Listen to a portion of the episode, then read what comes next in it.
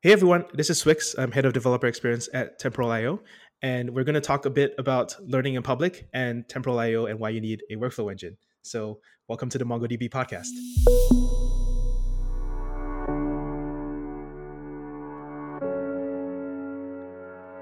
Welcome to the show. My name is Michael Lynn, and I'm a developer advocate at MongoDB. I spend most of my time creating content for developers in the hope that they'll improve at their jobs, they'll become more efficient, and hopefully find joy in the process of creating. My guest today is Swyx. He's got a similar mission.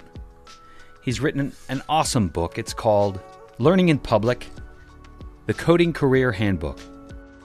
It's just chock full of great information. Uh, it's a guide, it's principles, it's strategies, it's tactics definitely check this book out, regardless of where you're at in your coding career. I'm going to include a coupon code. If you want to purchase the book, you'll get a discount. We also talk about Temporal, the workflow engine for microservices. Phenomenal project. Swyx is the head of developer experience there, so you'll learn a little bit about Temporal and why you might need it. Thoroughly enjoyed this conversation.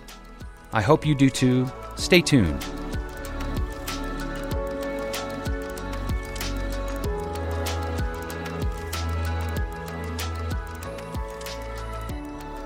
Today's episode is brought to you by MongoDB University. Build your MongoDB skills and advance your career with courses and certification. Learn to build better, faster applications for free. University.mongodb.com.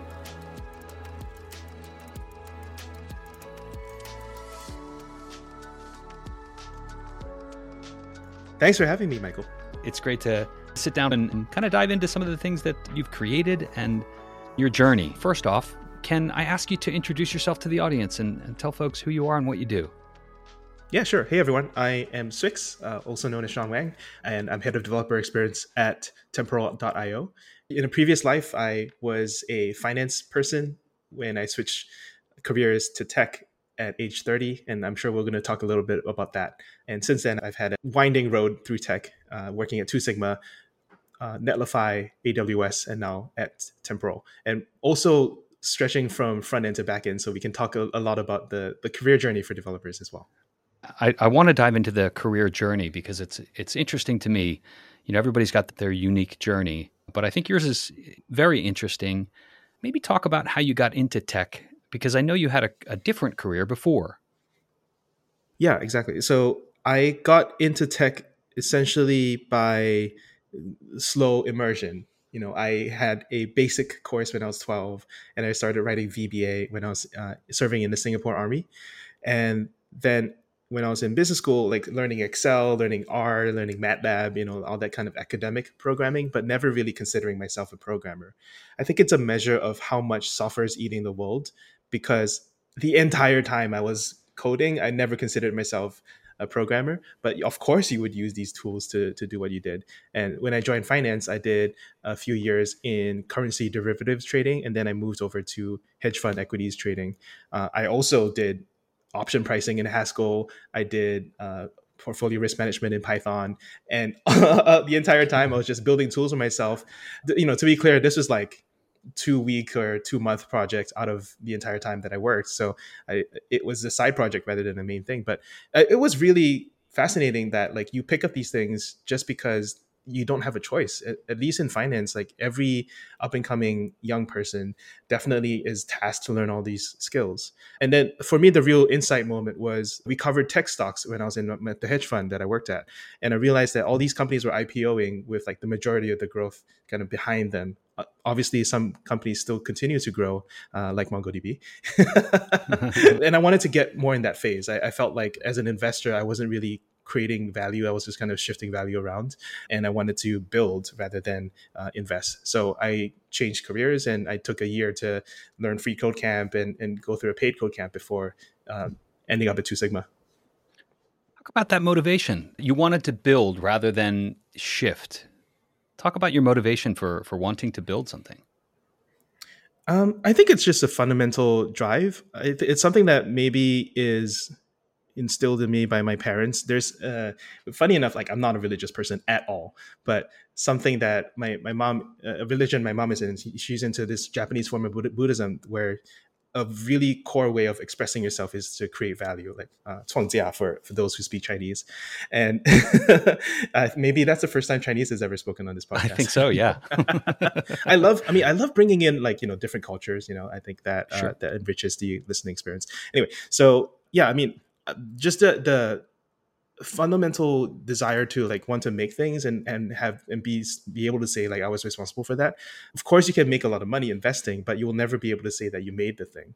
The other thing I will highlight for people who like have thought about just career capital and the long term effects of their work, uh, investing is a very uh, it's like a black hole of ideas. Like you have a trade idea, it does well, great. It does poorly, not so great, and you have to make up for it later on.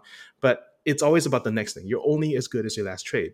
Whereas with building, with uh, creating, with developing, whatever you call it, the thing that you worked on yesterday could probably help you tomorrow, and it's a very long-term compounding effort, which I really like.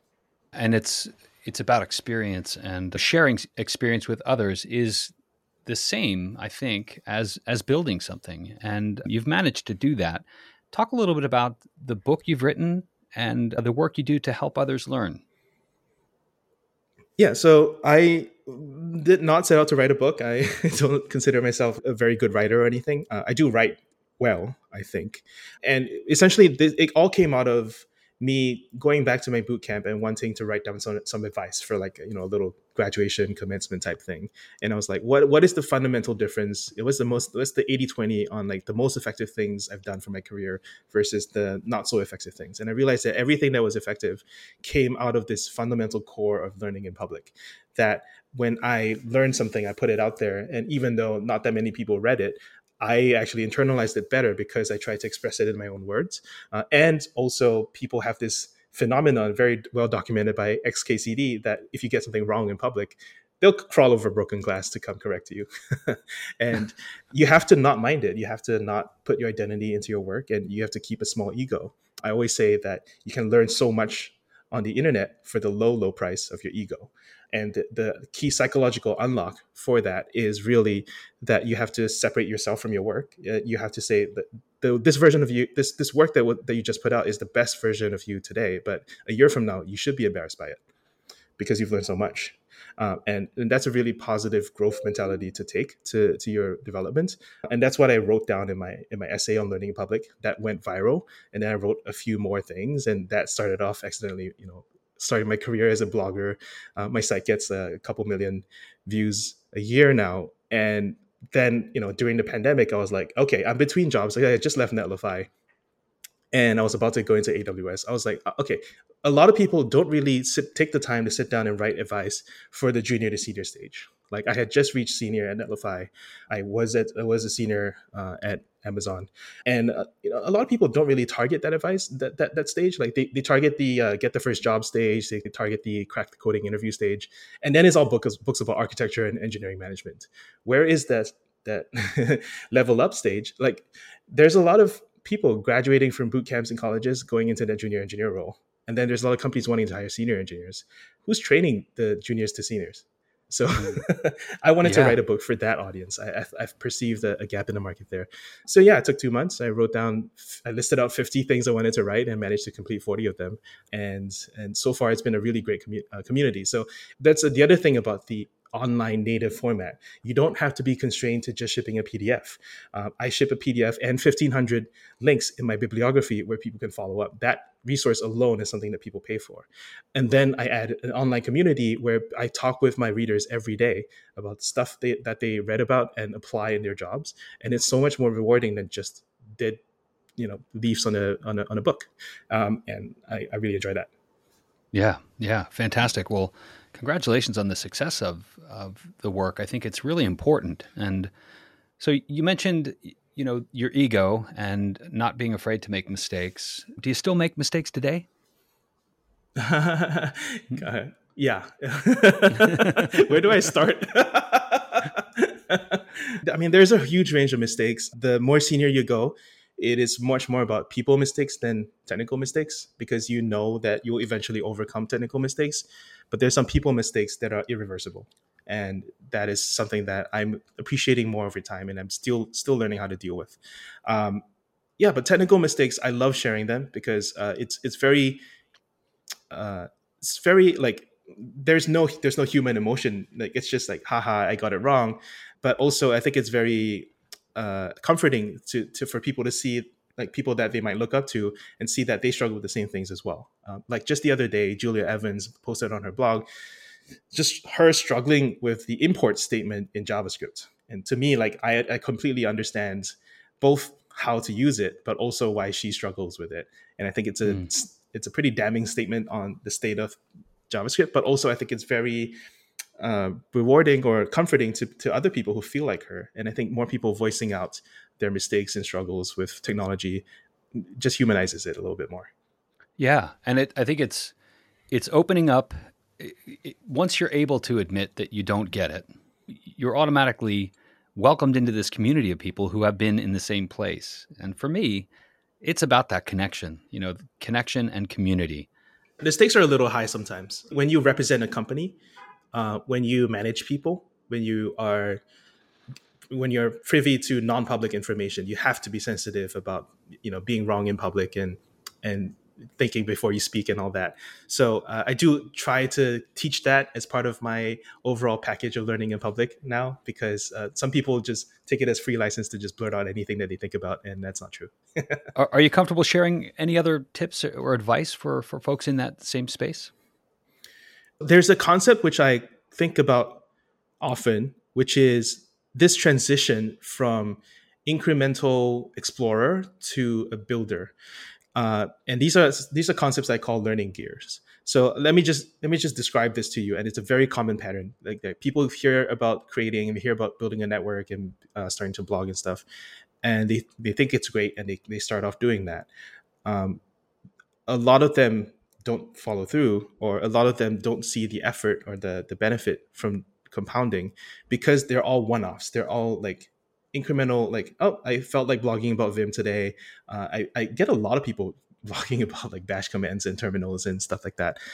And it's great for them for for their their own intellectual curiosity but no one really thinks of them as the person for that technology. Something that you have to do is to keep coming back to the well to keep being that gathering point, uh, and some, this is something that's a bit of a nerdy nerdy term. Uh, it's a Schelling point, uh, which is a Schelling point is where people go to uncoordinated to discuss something. So the Schelling point for New York City, if I just drop you anywhere in New York City and ask you to meet up with any other random person who's also given that information, you go to two places. You go to the Empire State Building or you go to Grand Central Terminal. Like those are the unspoken gathering points. And you want to be the unspoken gathering point for whatever topic that you decide to focus on.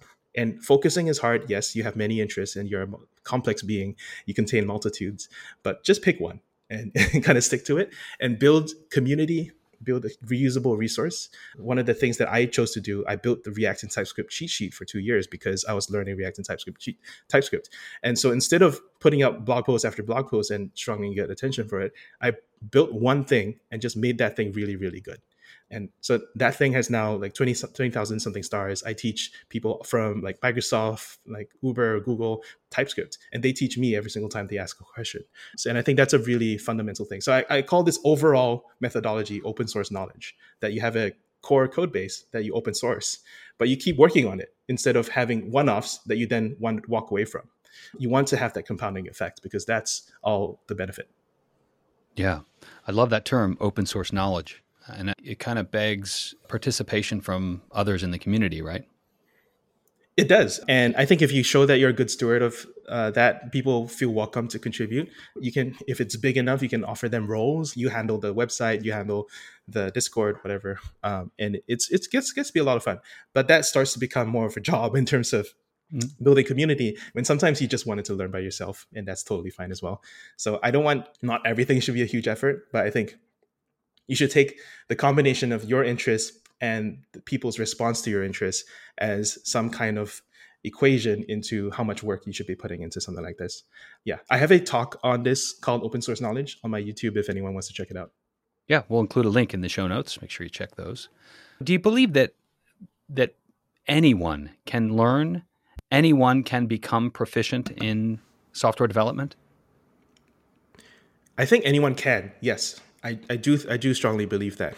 I don't think that everyone will naturally enjoy it, and we do need people who do other things than develop software in the world. So I think everyone should at least try it out, you know, to try it on for size and understand that the fundamentals of what is basically going to be ruling a lot of their digital lives. That's super important. That technical literacy is very important. And I have a whole spiel about that because the people who make technology don't necessarily represent the, the users of that technology and they make decisions that impact their lives. Anyway, side note, uh, I think everyone can learn and can try it out. Whether or not they should do it for a living, yeah, that's up to them. That's up to their interests, up to their own natural aptitude. Uh, I've seen people really struggle and be completely miserable learning programming, and you know maybe they much rather be better off doing something else.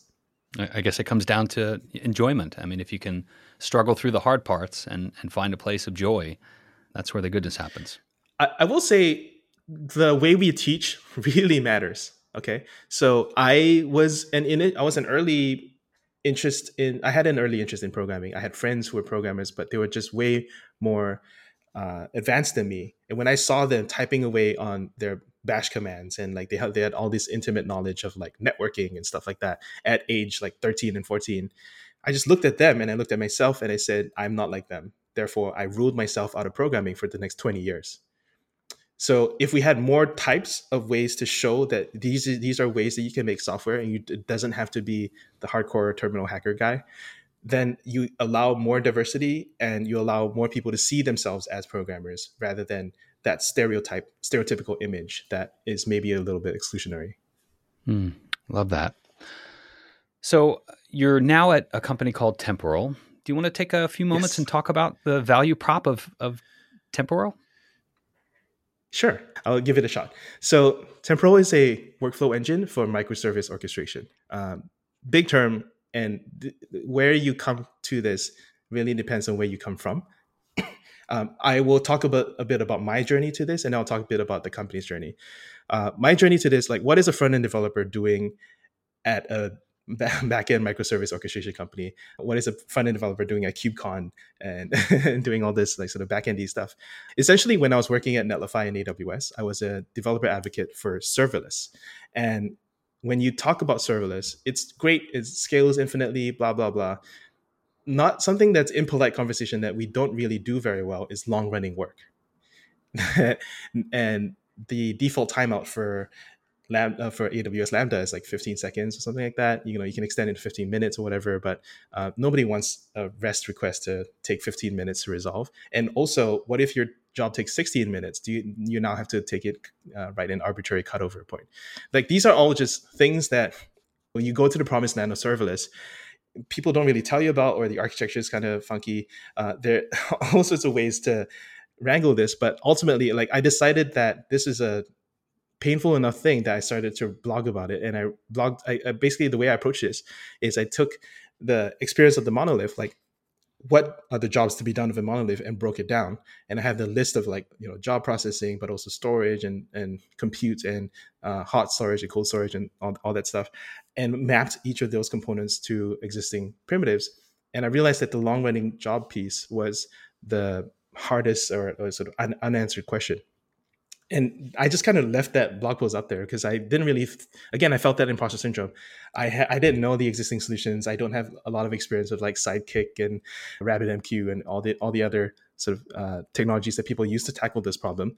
But people found me through that blog post. So the VC that invested in Temporal uh, found me uh, and the you know my head of product through this blog post, and that's so far the highest return on investment blog post I've ever written because I got that job. wow.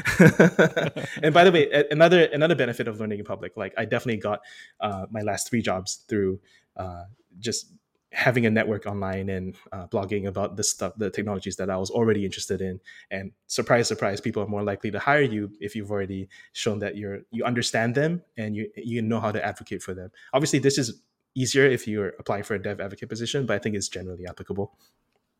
Okay, so uh, let's talk about like why like long running processes. Like I think a lot of times people think about that and they think about okay video transcoding. You know, like like if I like if like I'm like a four hour job, like if I am on a podcast and I need to transcode quality or whatever it is, like uh, the domain of long running jobs is actually much shorter and much longer than that time period that you're thinking about. You're probably thinking about like 30 minutes or like a four hour long job. Um, it can be as short as a file transfer. So like the way that Box uses uh, temporal is that they use it for file transfers, which can scale indefinitely from like transferring a single file to transferring a million files.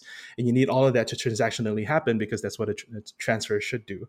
That's basically capturing like the low end, and then the the high end it basically can go for days and months and years and basically indefinitely. Like, why should a workflow ever end? And that's where you start to get into entity or actor modeling situations. So, one example is one of the use cases that we have is Checkr, where they have background, they basically run background checks for the gig economy as, as an API. And some of that involves human in the loop processes like going to the courthouse to check for criminal backgrounds and stuff like that. A bunch of things need to be true in order for the next condition to uh, proceed. So essentially, like that is the core value proposition of the company, and it can take multiple days, and you can track each of these things in a single workflow. And I think that's a very fundamental benefit that it would be hard to coordinate separately. So I'll, I'll, talk a little bit about like the origins of this. Our founders worked at AWS, working on simple workflow and SQS and uh, stuff like that, as well as Azure at, at, Microsoft, working on Azure Durable Functions. And they really let they really hit the nail on the head when they worked on this workflow system at Uber. And if you think about an Uber ride from beginning to end, from like searching for a place to pick up to drop off to rating to tipping and email emailing the confirmation and all that and then you think about all the things that can go wrong in the t- in the intermediate time between like changing of the destination to the driver getting lost to like whatever cancellation at any time in the process that's a very that's a lot of systems to orchestrate together and to make sense of to make sense of to version and and test and all that. What essentially Temporal was when it was developed at Uber was essentially an overall framework for or- organizing all this code and organizing all these systems. And it was open sourced and adopted at a bunch of other places, Airbnb, Stripe, Netflix. We, we have a bunch of an embarrassingly long list of adopters. HashiCorp also. Eventually, you know, I think the demand for a hosted version of this was so strong that they left Uber to start Temporal two years ago. And so now we're we're an independent uh, company as a startup um, running um, very large workloads for uh, the the core jobs of a lot of companies that uh, you may have heard of that are household names. You've obviously got some customers with massive scale. What's the the kind of lower end use case, the sweet spot for the use case at the lower end? Yeah, I think basically the way that we think about the way that the, our official messaging is that you should use the workflow engine whenever you need to do anything longer than a request response cycle. So we have design partners that are startups. Uh, for example, we have one that is going into Y Combinator. I'm not going to name them, but essentially, like it spans the entire range from small to large. Um, I think you do need to have that technical expertise to understand uh, the uh, deployment model that we have, where you deploy the workers as a security feature rather than us uh, deploying workers so that you run your own code and we never see it and that's an important like, like you know pii and uh, financial and health security feature. But you know beyond that baseline devops expertise our whole proposition is that we do the distributed systems for you so that you uh, use our sdks and uh, everything sort of works um, automatically out of uh, out of that environment that we provide for you. Yeah. And how does a developer begin to leverage temporal as a part of their project? Is it a hosting model? Do I incorporate code? Do is it microservices? What does it look like to the developer? Oh, this is a great question. So it is usually microservices, but you can also incorporate it into your serverless functions as well. That Bas- we basically don't have an opinion on the size of service. We just glom onto microservice because that's where people have the most pain. But uh, we don't really care about the size of service. It's more about every time you move between systems, you need all these standard reliability infrastructure. You need retries, you need timeouts, you need heartbeating, uh, you need uh, visibility across all the state changes. And it turns out that having every single team in your company build that individually is not as efficient as centralizing that work into a central workflow orchestration. And uh, yeah, so whenever whenever you're building stuff like that, I think that's something that you should be reaching for a workflow engine. Uh, not necessarily temporal, but uh, you should consider temporal when, when mm. you do it. Uh, and I can talk a bit about the the strong opinions that we have versus others. Uh, but the main thing I wanted to maybe uh, touch on, which is perhaps relevant to the MongoDB use case, it, it, which is that we're like a value add layer on top of databases, right? Like um, databases typically should be uh, taking care of the the persistence layer, uh, but we take we and we and we have pluggable persistence layers as well. Uh, but we bundle that together with the state machine uh, that is uh, uh, that is specialized for this workflow engine. We bundle that together with the scheduler. We bundle that together with the queuing system, um, and that is stuff that you never had to touch again as a developer. And I think that's a very fundamental win because you you now separate that out. You, that that is no longer business logic that you have to consider about. And then you just you know everyone wants you to just write business logic but we are definitely focusing on our part of that bargain. Um, yeah so uh, i'll talk i'll talk a little bit about like yeah basically like i think i think it's, it's easy it's easy to start going with uh, just like a local Docker environment. I personally like running it in the browser with Gitpod um, or GitHub Codespaces when that goes generally available. And then you can deploy in whatever you like, uh, Kubernetes or your own bare, bare machines. It doesn't really matter because it's a it's a pretty simple binary. And uh, are there language requirements? I mean, is it is Temporal supporting all of the popular languages and frameworks? Yeah, it supports Go, Java, PHP and TypeScript. Uh, TypeScript I'm actually launching next week, uh, so that that should be pretty exciting. And it, it's not language. It's it's funny because like it's language agnostic. Uh, at, at its core, because it uses gRPC to talk to the server, uh, and that's really fun for polyglot microservices. Whenever you have different teams using different languages, we don't really care. We just you know care about the inputs and the outputs of each service. Um, but uh, we we have a strong opinion that you should use uh, idiomatic SDK SDKs, uh, you know, idiomatic language SDKs to write your workflow code, uh, because then you can use all the t- standard software engineering practices like testing and libraries um, that you're used to um, to to write all this, you know, ultimately very important logic. So yeah, uh, we we do we do have language support. We have a lot of requests for you know Python and C sharp, and hopefully we'll be working on that next year. But uh, it is language specific, just with the client, and then the server you can run on whatever languages you want. Mm. Yeah, it sounds a lot like the same value prop for MongoDB. Uh, at the driver space, it's you know it's idiomatic. You interact with the database in the same way, same similar API across uh, across languages, and and the value prop in terms of alleviating concern for some of the more administrative uh, functions, like Realm, for example, um, alleviates the need for the developer to focus on how to sync data I guess the value proposition around efficiency and allowing the developer to focus on the really important stuff, which is, is creating really interesting business logic, right? Yeah, it's a compl- complicated topic. So, like, I worked on a uh, Realm like thing at AWS with AppSync and our, our AppSync data store. And it's an interesting proposition because these things tend to be generally pretty heavy and that's like the one thing that web developers hate right? Like they every time they see they look at your package in Bundlephobia and they see like it's a one megabyte dependency they're like ah, i mean uh, do i really need all this? And of course like for some apps it's a it's a easy trade. For some other apps it's not. And you ha- you do have to make that decision uh, which is why for example mobile apps tend to not have this issue because we don't really care about the size of mobile apps. I, I would say i would say yeah i think this is a actually very interesting evolution for anyone who's, in, who's interested in developer tools in the sense that we used to be all about the api economy. If you had a great rest api then you would you're part of the this booming api economy. But i think a lot of dev tools are now going to the next layer and realizing that if you expose an API that's like you know documented by Swagger or I think it's called Open API or, something, it's not enough because every user eventually ends up writing their own client to interface with your API anyway, and you might as well provide that client for them. So that's a that's a argument for SDKs over APIs. And once you have this SDKs, which are typically thin wrappers over APIs, what if what if you made them fat clients over instead of thin clients? So fat clients meaning that they store state, uh, they handle syncing like like Realm does, uh, they handle some validation, they handle some optimistic updates. Um, which is which is all an amazing developer experience because I just import that and use these APIs and it just handles the rest for me. Um, and for temporal, we also have Effect, client. And what we do is we replay anything, uh, any state transitions that have persisted. So part of uh, the reliability story that we offer is that we event source everything. So if any part of your system goes down, all we do is we bring it back up again and we re- replay everything that's happened and we can continue where we left off. So that's a huge win for reliability, but it's only possible with a fat client like that.